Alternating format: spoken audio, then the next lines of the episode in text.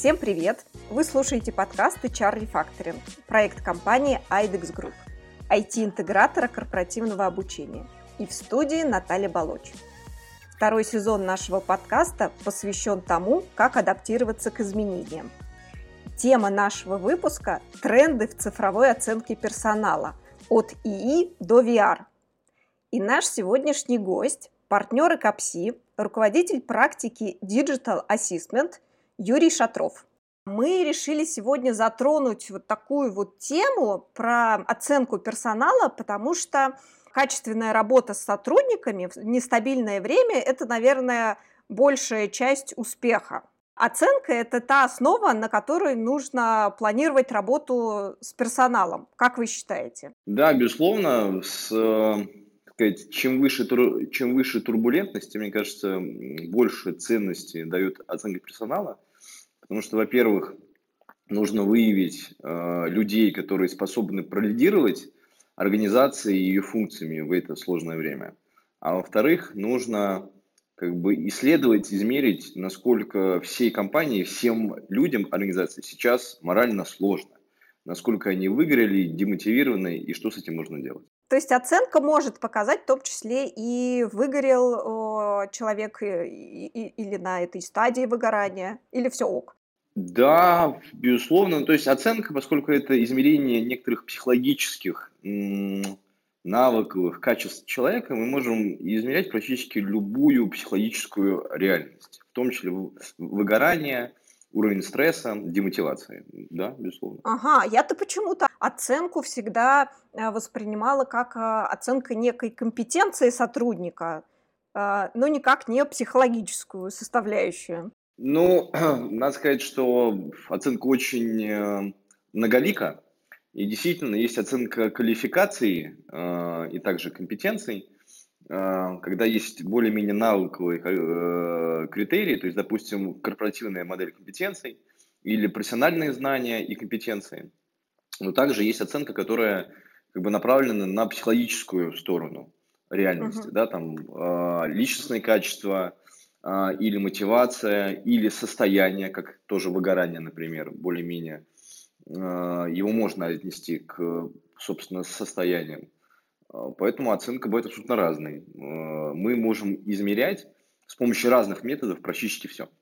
Угу. Так, ну вот сейчас, наверное, все-таки больше запрос на психологические э, оценку или, или нет, потому что, допустим, если брать по нашему сектору, сектору IT-разработки, то, что я слышу на рынке творится, допустим, компания была 300 человек, в одномоментно в течение месяца ушло или уволила э, компания 100 человек.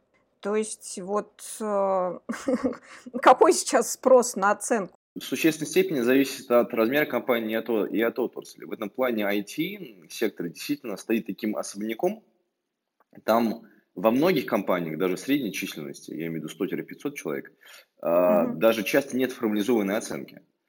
А, потому что, ну, к примеру, в подборе применять какие-либо а, инструменты, кроме кейс-интервью или, или ну, выполнения тестового задания, часто невыгодно, поскольку рынок кандидатов сейчас – в смысле, что много вакансий, но мало кандидатов. Да, да, да. Если кандидаты будут видеть, ну, будут чувствовать, что их мучают лишними этапами оценки, они как бы скорее пойдут в другую компанию, в другую воронку отбора, да. Поэтому IT в этом плане действительно стоит особняком, и в большей мере спрос, вот если как бы представить, что есть отдельный департамент оценки, а, и он есть, допустим, в IT-компаниях, а, там больше мере спрос, правда, на психологическую такую, на психологический аспект. А, то есть вовлеченность, выгорание и прочее. А навыки и квалификацию там чаще всего оценивают сами менеджеры, а, тем лиды и прочие уважаемые люди. Поэтому там как бы сторонняя оценка провайдера или внутреннего отдельной функции не требуется. А если говорить про крупные компании за пределами IT, там все по-разному. Там как бы и оценка наук нужна, и в том числе профессиональных знаний, а, так и оценка психологической, э, ну, и психологических качеств, грубо говоря. Там сложно выделить, на что больше спрос идет, скажу честно. Угу, угу. Так, а вот раз мы затронули тему, что есть внутренняя оценка и есть сторонняя оценка, какую и в каких случаях лучше проводить? Ну, я скажу так, что часть э, инструментов оценки, допустим, психологические тесты или часть тестов знаний, э, есть только у провайдеров. Угу. Поскольку вот разработка психологического теста – это там, дело, например, качественного, ну, полутора-двух лет поскольку это проводится в несколько итераций. Мы проводим, а, опробируем, меняем, мы проводим и так 3-4 итерации. Поэтому часть оценки может проводиться только с привлечением провайдера. Второй кейс, когда привлекают провайдера, часто привлекают в оценке топ-менеджеров, поскольку иначе есть конфликт интересов. А, как бы внутренний чар департамент, ну, как бы, как сказать, он зависит в изрядной доле от топов. И в силу этого, как бы, ну, здесь может быть сложно, э, ну, так, честно давать обратную связь, допустим. Поэтому тут часто привлекают действительно провайдеров, там, крупных провайдеров или просто фрилансеров. Третий кейс, когда привлекают провайдеров, когда просто большие объемы оценки. Когда, ну, просто выгоднее, там, на время привлечь провайдера, чем у себя формировать большой департамент оценки персонала. Ну и, наконец, четвертое, это она отчасти с первым граничит, с, вот, с уникальными тестами. А у провайдеров иногда есть уникальная или редкая экспертиза. Допустим, разработка сложных упражнений для оценки. Ну, как бы в России мало кто это умеет делать. И мы сами часто ищем, ну, мы как провайдер, мы сами часто ищем людей на рынке, а, кто это умеет хорошо делать. Мало кто это умеет хорошо делать, я повторюсь. А, поэтому, да, тут часто для разработки инструментов оценки привлекают провайдеров. Угу. А как вот э, такие редкие кадры вы находите? Ну, если говорим про упражнения на корпоративные компетенции, я сейчас не про упражнения на профессиональные знания, там, знания языка какого-то, да, там, а, программирования или какой-то библиотеки, а именно упражнения, которые измеряют ответственность, планирование, коммуникабельность и все такое – Чаще всего это люди с э, психологическим образованием, бэкграундом, и, и иногда у них есть степень кандидата, э, им в большей мере интересно работать, ну, грубо говоря, с данными, то есть с цифрами, с текстом, чем с людьми. То есть это такие, как сказать, ну, методисты, их можно так еще назвать. Вот. Э, мы их ищем, ну, собственно, в вузах мы их ищем просто знаем на рынке людей и периодически им напоминаем о том, что есть такая возможность. Поскольку их мало, мы их ну, знаем как бы. То есть это всегда, знаете, такой практически executive search, то есть поиск топов, как бы вот людей такой редкой экспертизы. Поняла. Хорошо, возвращаясь э, к теме нашего выпуска, вообще, если говорить про цифровую оценку, как э, стоит понимать этот термин? Ну, давайте тогда начнем в целом с оценки персонала, а потом ее цифровой формат разберем. Оценка персонала – это, можно сказать, измерение психологических качеств и тех самых компетентностных качеств человека э, с целью принятия по нему кадровых решений. Но кадровые решения может быть не только найм в компанию или повышение, допустим, так. но это направление на программу обучения.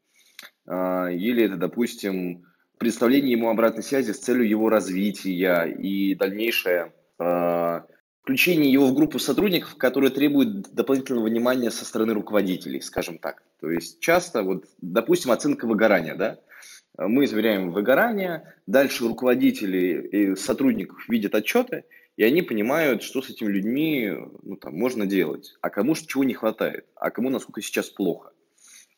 Вот это тоже одна из целей оценки персонала. А, ну, собственно, провайдер или внутренний департамент оценки или фрилансеры проводят оценку, предоставляет результаты, и дальше организация, компания думает, что с этими людьми можно делать. А цифровая оценка – это, собственно, все то же самое, только проводимое в дистанционном формате. А, то есть, допустим, мы проводим а, упражнения или интервью дистанционно или мы используем тестирование знаний или там личностных особенностей, мотивации и прочего. То есть это, по сути, просто онлайн-формат. Хорошо, тогда сразу вопрос. Вот если сравнивать э, очную оценку, когда тет-а-тет с человеком, и цифровую оценку, когда что-то происходит онлайн и нет э, визуального контакта прямого с оцениваемым человеком, то какая оценка все-таки более точная? Э, можно так говорить? Ну, зависит от того, что мы хотим оценить и что мы хотим спрогнозировать. В большинстве случаев человечная оценка более точная, чем бесчеловечная, можно так сказать. Но при условии, что тот, кто проводит оценку, является экспертом достаточно хорошего уровня, так скажем, что тоже встречается не всегда. Вот так вот правду все, Юрий, нам. Ну, как бы, да, действительно. Экспертиза – это то, что нарабатывается годами, как бы, а жизнь маленькая, и не всегда, и не все готовы тратить время. К тому же у нас в России мало, знаете, таких так сказать, школ или институтов подготовки оценщиков. Это огромная проблема, на мой в России. Собственно, вот то, что мы с вами ранее обсуждали, что э, не хватает разработчиков упражнений. Это один из симптомов, как бы, что вот нету, не знаю, программы подготовки, мало курсов повышения к квалификации по этой теме.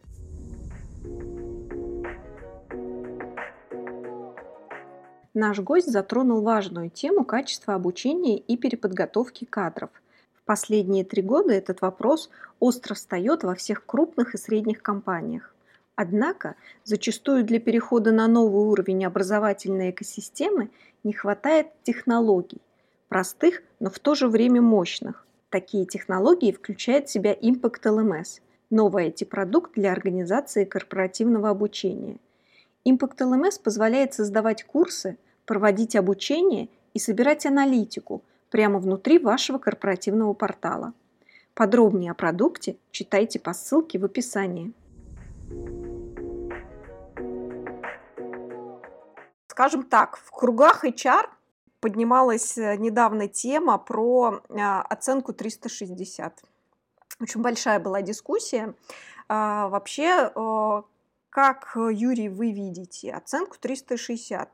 Правильно проводить вот силами компании, и чтобы э, сотрудники, руководители дали какой-то фидбэк, обратную связь, либо все-таки, э, это я так намекаю, или все-таки э, привлечь провайдера, который э, этим занимается, и осуществить оценку 360 э, с помощью него и его услуг. А я уточню вопрос. Э, я правильно понимаю, что вы как бы подразумеваете, ну, возможно, что а, если проводить силами своей компании, то у сотрудников может быть меньше доверия, поскольку они могут опасаться за конфиденциальность результатов.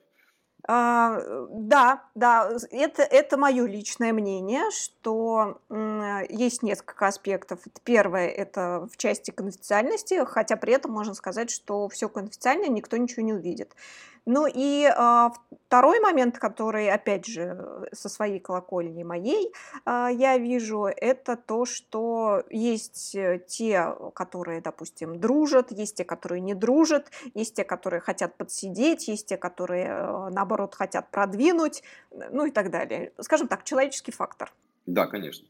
Я скажу так, что в существенной степени зависит от э, культуры предоставления обратной связи в организации от прошлого опыта.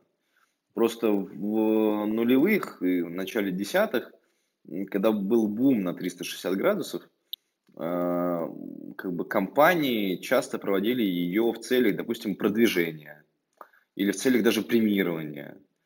А в то же время оценка 360 может использоваться только в рамках развития людей, потому что, как вы сказали, когда люди понимают, что их оценки будут использоваться в кадровых э, решениях, они начинают их искажать. Вот, допустим, если про тот же самый такой, не знаю, мне как бы запомнишься кейс, когда одна крупная компания использовала 360 в рамках премирования, uh-huh. а, люди начали, так сказать, люди начали э, бартер проводить. А, что я тебе поставлю оценку, и ты мне поставь оценку, чтобы мы получили Э, как бы нормальную часть переменного оклада. Вот. И такого было много. Постепенно этого все меньше и меньше, а, как бы, но все-таки остается в некотором проценте.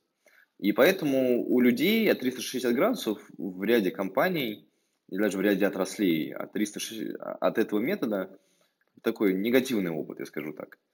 Ну, поэтому действительно, если люди не доверяют, а, то мне кажется, что стоит привлекать провайдера. А, так у них будет больше ощущения, что оценки будут анонимны и сохранятся в тайне. Вот. И тут важно еще уточнение, что а, у нас как бы в России, ну в, ну, в русском языке устоялось э, понятие оценка 360 градусов. Хотя, безусловно, это опрос, и с помощью этого можно подчеркнуть, что нельзя использовать э, этот метод наряду с ассессментом, с тестами для принятия кадровых решений. Но у нас почему-то это приравнивается. Да, да. Ну, у нас... Просто, понимаете, этот метод для компании, он, он относительно дешевый. Поэтому как раз-таки его и любят. В том плане, что, ну, как бы, да, сформировали опросник, отправили людям ссылки, они сами друг друга оценят. Не нужно ни тесты, ни ассессмент, ни интервью. Все происходит само по себе. Вот машина сама едет. Поэтому кажется, что это волшебная палочка. А, для цели развития это правда полезный метод, для цели оценки, ну, в общем, опасный. опасный. Хотя я знаю зарубежные компании, в которых культура обратной связи развита настолько, их немного, а, что там действительно люди могут выставлять более-менее честные оценки в вопросе 360 градусов. И там это правда используется для кадровых решений. Угу. Но это исключение, и на него нельзя полагаться. Ну, то есть, э, в первую очередь, это все-таки вопрос э, корпоративной культуры э, в компании, насколько это вообще принято.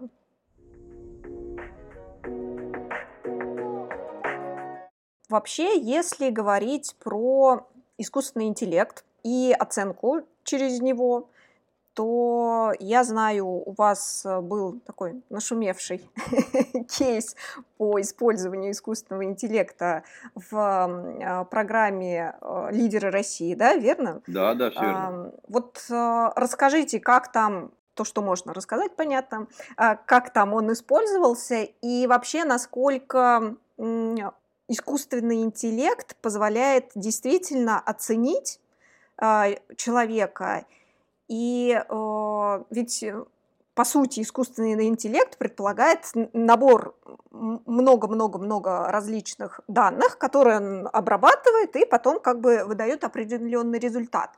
Э, то есть вот насколько эта оценка точная? Очень интересный вопрос про точность. Давайте я сейчас попробую начать с кейса лидеров России, расскажу так кратко, и угу. с помощью этого попробую Давайте. про точность ответить.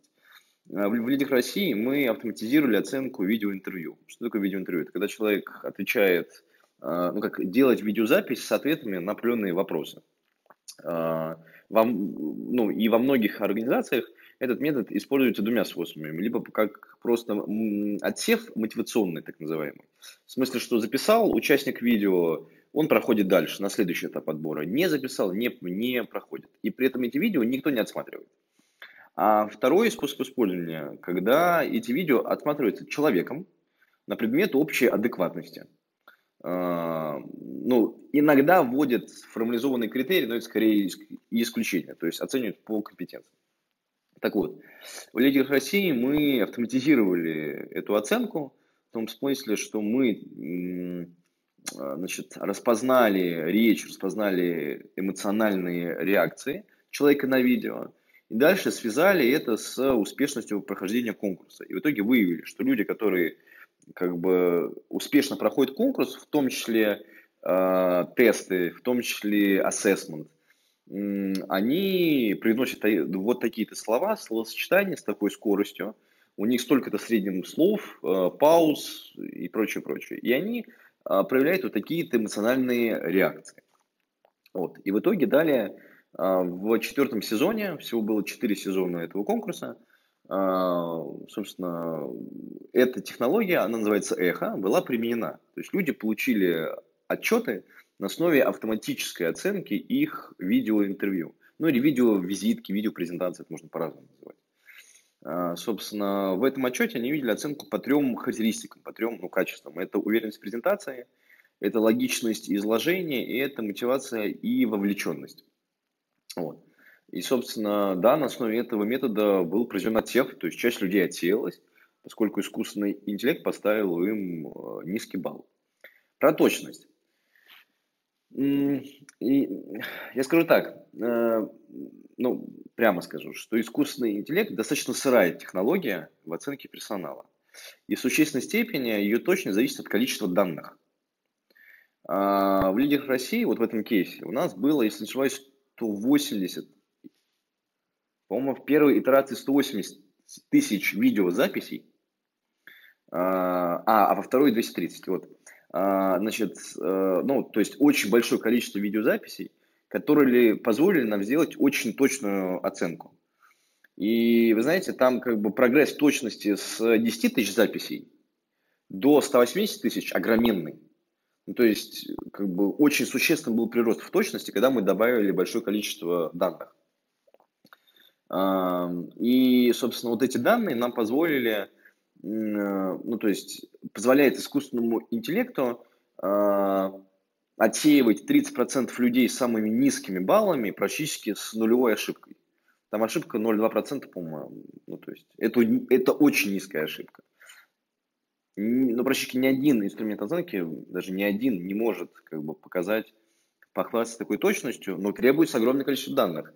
А с данными всегда проблема. Всегда огромная проблема с данными. Они... Что такое данные? Данные – это вот на примере вот как раз лидеров. Первое – это видеозаписи, это первый тип данных. А второе – это как бы то, что мы хотим прогнозировать. То есть искусственный интеллект – это всегда модели, модели машинного обучения, которые хотят что-то прогнозировать. А, так вот, второй тип данных в лидерах это был как раз-таки там успешность прохождения конкурса. Баллы по тестам, баллы по ассессменту. И в этом плане все хорошо. То есть все данные были. Если мы говорим про то, когда мы э, пробуем настроить эхо, то есть вот этот инструмент – на данные конкретной организации, и мы получаем от нее данные, там часто бывает так, что большого количества видео не хватает, или они битого качества. Или, допустим, вот то же самое, что мы хотим прогнозировать, допустим, результативность. То есть компания с помощью видеопрезентации хочет прогнозировать результативность людей. На ряде должностей не собираются данные результативности, перформанса. А, в ряде компаний эти данные искажены, что у всех оценка 4,5 по пятибалльной шкале или даже пятерки. То есть там средняя оценка 4,6. То есть часто вот, вот в этих проектах по настройке искусственного интеллекта или по его разработке сбор и, как сказать, очистка данных – это 80% времени. И только 20% времени – это, собственно, аналитическая работа, когда мы связываем два типа данных. А, поэтому ответ такой, что при достаточном количестве данных технология очень точная, но это встречается редко пока что. Ну, то есть, в принципе, а, то, что еще несколько лет тому назад а, у нас в трендах и в прочее говорили искусственный интеллект и так далее и тому подобное, это все хорошо, но это еще не скоро, потому что основное то, что я услышала, это а, и с чем я согласна на тысячу процентов, это для искусственного интеллекта, чтобы он обучался, нужен большой объем данных. Вот это big data, и когда какая-то компания, даже очень большая, говорит, что у нас есть big data с, чем-то, а, ну, на самом деле возникают сомнения, потому что насколько этих данных достаточно для того, чтобы проводить какую-то более или менее точную оценку и обучить а, машину ее проводить. Что думаете, Юрий? Да, абсолютно верно, абсолютно согласен. А тут есть еще такой нюанс, что искусственный интеллект – это очень такое маркетинговое и широкое понятие на самом деле. И парадокс в том, что оно настолько широкое, что сейчас искусственным интеллектом обладает каждая компания, которая утверждает, что обладает Поскольку как бы не все понимают, что это такое. Так главное заявить. Да, главное заявить, да. А вот у нас сейчас есть в арсенале, наверное, три или четыре, ну, три с половиной инструменты или технологии оценки, которые завязаны на машинное обучение. Ну, тесно завязаны на машинное обучение. А сколько у нас не выпущенных технологий, то есть как бы кладбище подобной технологий у нас огромное, потому что где-то данных не хватило, где-то мы поняли, что мы ошиблись в нашей гипотезе, и продукт не будет каким-то нормальным. А, в целом на российском рынке сейчас есть какие-то ростки в области искусственного интеллекта именно в оценке. А, но этого мало. Еще главное, что, знаете, это встречает некоторое сопротивление у рынка, потому что искусственный интеллект это практически всегда некоторый black box. То есть мы не понимаем, как, как, как он работает. Эм, он анализирует огромное количество данных и выдает какой-то результат. А в оценке персонала и в, и в HR в целом у нас всегда есть такой арбитр, как участник оценки. Если он не до конца понимает, как проводится оценка, или ощущает, что это не очень, э, не очень справедливо, не очень прозрачно, то компания сама будет против такого инструмента. Вот. Принципе, ее можно понять. И пока мы вот в, той же, в том же эхо, в автоматизированном анализе видеоинтервью, не сделали оценку более прозрачной, то есть на выходе по результатам не просто один балл, а расшили на три те составляющие, ну, это было нереально использовать. Люди бы нам не доверяли. А расшитие вот этих машин-лернинговых моделей, это вообще отдельная задача, которая тоже огромная. Ну, то есть она занимает часто больше времени, чем создание модели. Поэтому, да, это все начинается, есть первые примеры, они очень прикольные. Я, наверное, призываю как бы, рынок слушателей э, активнее пробовать эти разные штуки. Ну, они э, придут рано или поздно, в любом случае, как любая технология, она станет массовой, вопрос просто времени. А, и, опять же, тоже инструментов, которые позволяют делать технологию массовой. Да, безусловно. Хорошо. А если говорить про а, актуальные тренды для России и про тренды, которые также внедряют компании э, иностранные. Есть ли какая-то разница между ними? Ну вот я, допустим, услышала про корпоративную культуру в части оценки 360, что как-то в иностранных компаний это э, больше привито, чем э, в наших российских. Есть ли какие-то еще особенности и тренды, которые у нас отличаются? Да, безусловно, есть, и чем дальше, мне кажется, тем больше разницы. А почему так? Мне кажется, деглобализация приводит к, как бы, к формированию отдельных э, культур, не знаю, там, HR, производственных систем, uh-huh. систем менеджмента и прочее. И у, у нашей оценки персонала есть свое, есть, свое, есть свое уникальное лицо, можно так сказать. Э, вот если говорить про тренды, то давайте начнем с российской, наверное. Мы сейчас э, завершили, сейчас анализируем исследования, результаты исследования «Будущее оценки персонала». Это опрос, который мы провели на рынке. Э, принял участие 209 компаний, и мы сейчас вот как раз э, анализируем данные. Ну, что можно сказать? Что из всех инновационных технологий... А, первое, что в России очень мало, что рынок практически не знает, какие есть на рынке инновационные технологии оценки. И сейчас самые инновационные технологии оценки, рынком, по крайней мере, воспринимается дистанционный центр оценки. То есть, когда люди проводят упраж... проходят упражнения не очно, а в некотором виртуальном пространстве. У них свое, ну да, то есть там видят, ну, грубо говоря, на экране кейс упражнений, по зуму созваниваются. Вот это сейчас воспринимается как главный тренд. Все остальное, будь то VR или искусственный интеллект, э, или автоматизированная оценка по соцсетям, да много-много всего как бы рынку неизвестно. Хотя на российском рынке есть некоторые стартапы в этой отрасли. И какие есть тренды? Первое – это что ну, оценка все больше и больше, опять же, приводится в онлайн-формат. И это все больше используется автоматизированных инструментов оценки, например, тестов или, или там онлайн-симуляций. Ну, это вопрос экономии времени, опять же. Тут здесь, здесь все логично. Да, времени, денег. Второе, что все больше идет опора на database подход. То есть, когда мы, к примеру, проверяем точность оценки не только экспертно, а насколько нам или нашим топам понравилось, но и насколько эта оценка правда прогнозирует эффективность или текучесть людей, или производственные травмы, допустим.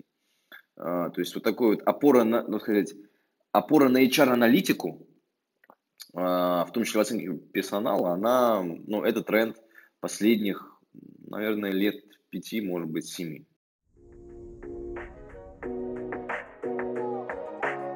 Ну и все говорят про HR-аналитику 5-7 э, лет, но по факту ее очень мало. Ну, я скажу так, что я бы выделил два направления внутри HR-аналитики. Первое – это HR-аналитика для нужд CNB. То есть, когда мы хотим, знаю, там, грейды составить или вилки зарплат. А вторая – это уже people analytics, можно так назвать. Это когда мы пытаемся выяснить, а какие люди у нас более эффективные, а какими качествами они обладают. А какие тесты у нас хорошо срабатывают, а какие плохо срабатывают и прочее. Второго, правда, как бы немного, но тренд для меня, если честно, ну, а, как сказать, явен, очевиден. Uh-huh. Понятное дело, что когда началась пандемия э, и события последних двух месяцев, это несколько замедлилось, я так скажу, потому что в приоритет поставились другие задачи. То есть выяснить, кто сможет все это выдержать э, и кому насколько плохо, я так скажу. Вот. А в остальном вот я сказал, что большая разница между зарубежными и российскими вот, вот как раз в области инновационных технологий – что, допустим, в Штатах и части стран Европы в 2013-2015 году был бум на геймифицированную оценку, автоматизированную. Когда человек проходит игру, uh-huh. грубо говоря, вот, ну, то, во что мы можем все играть на телефоне, не знаю, лопать пузырики, э, запускать птиц в свиней. Uh-huh. Э, и на основе этого происходит оценка его там, личностных, чаще всего интеллектуальных качеств, на самом деле. Как бы в России ну, только последние, наверное, года три назад начали появляться первые компании в этой сфере. И то они, кажется, чувствуют себя, как мне кажется, робко, и компании к ним относятся с некоторой опаской. Поскольку как и так на основе игр оценивать кандидатов, как бы, они на это не пойдут. Второе, вот был бум, опять же, в 2017-2019 годах на автоматизированное видеоинтервью, то, что вот как раз мы до этого обсуждали. Да. Ну, в России есть первые попытки это делать, в том числе у нас но все равно это не дошло пока что до массового потребителя, так скажем. Ну, я как человек, будучи из IT, а, с точки зрения вообще всего нового, а, то, что воспринимается рынком, а, и почему там в США, в Европе больше различных технологий по одной простой причине, потому что действительно там не боятся пробовать. То есть вот есть какая-то идея, есть какая-то задумка, и компании вкладывают деньги для того, чтобы это попробовать, потому что они понимают, что если э, это взлетит, они выиграют очень много. А у нас в России а, я не знаю, это менталитет, либо, либо что. У нас этого нет, поэтому пробиться каким-то технологиям, там, допустим, по геймификации, по, а, допустим, тому же видеоинтервью, по, а, лично мне она очень нравится, это в части нейроанализа видеоинтервью, вот прям мне кажется, что это очень крутая идея, и с точки зрения технологий по мне так шикарная для э, компаний при найме персонала. А, опять же, вот мы сталкиваемся с тем, что мы, пос мы посмотрим, вот давайте сначала это выстрелит, а, будет э, на рынке бум, и тогда мы присоединимся, тогда да, это, это работает. А вот первым сделать шаг и попробовать нет, у нас эм, так не работает. Да, безусловно, и тут хотелось бы еще добавить, что и на стороне, ну, на нашей стороне, на стороне провайдеров есть как бы, в общем, мы тоже виноваты.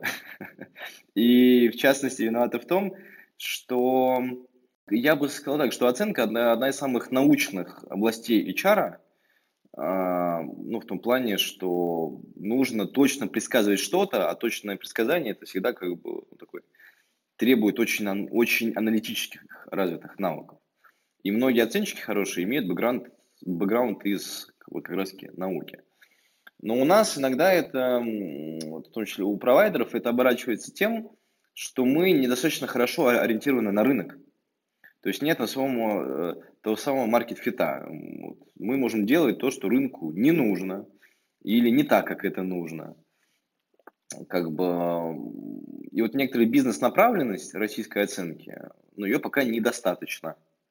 Как бы, и по сути сейчас вот, знаете, я порой раз, э, размышляю про карту дна российской оценки персонала. То есть вот как бы есть дно российской оценки и, и как бы что там или кто там. Если вот именно к теме нашего разговора, там есть следующие какие-то виды, э, виды компаний, виды людей. Первое – это стартапы, которые ну, вообще не обращают внимания на науку, на то, что должно быть валидизировано. Просто, ну, допустим, вот ряд геймифицированных решений по оценке – это те, это те люди, которые раньше делали игры, И они думали, что если я сделал хорошую игру, значит, с помощью нее можно оценить компетенции. Без э, проверки, так ли оно и на самом деле или нет.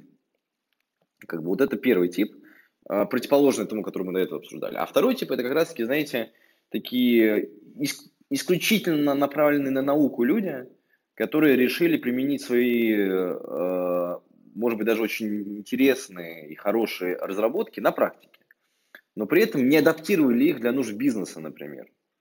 Как бы такого тоже достаточно много. Сейчас такого меньше, потому что такого было больше в 90-х, допустим. А, когда... Сейчас они просто не выжили. Да, да, да, вы абсолютно правы, да, да. Как бы сейчас такого меньше, но тоже бывает. Вот. А, и вот этот как бы а, флер научности такой нашей оценки, он дает о себе знать и отсутствие бизнес-направленности вот, в купе с этим. Да, то есть эм, две крайности у нас. Либо это не адаптировано под бизнес, ну, с точки зрения научной э, части э, все очень продумано, либо наоборот. Да, да, либо как бы э, сделали лейдинг, сделали какое-то прикольное решение, презентацию, приходим на встречу и рассказываем, что все хорошо, а движок как бы плохой. Как бы мы не можем гарантировать, что это что-то измеряет того, что нам нужно.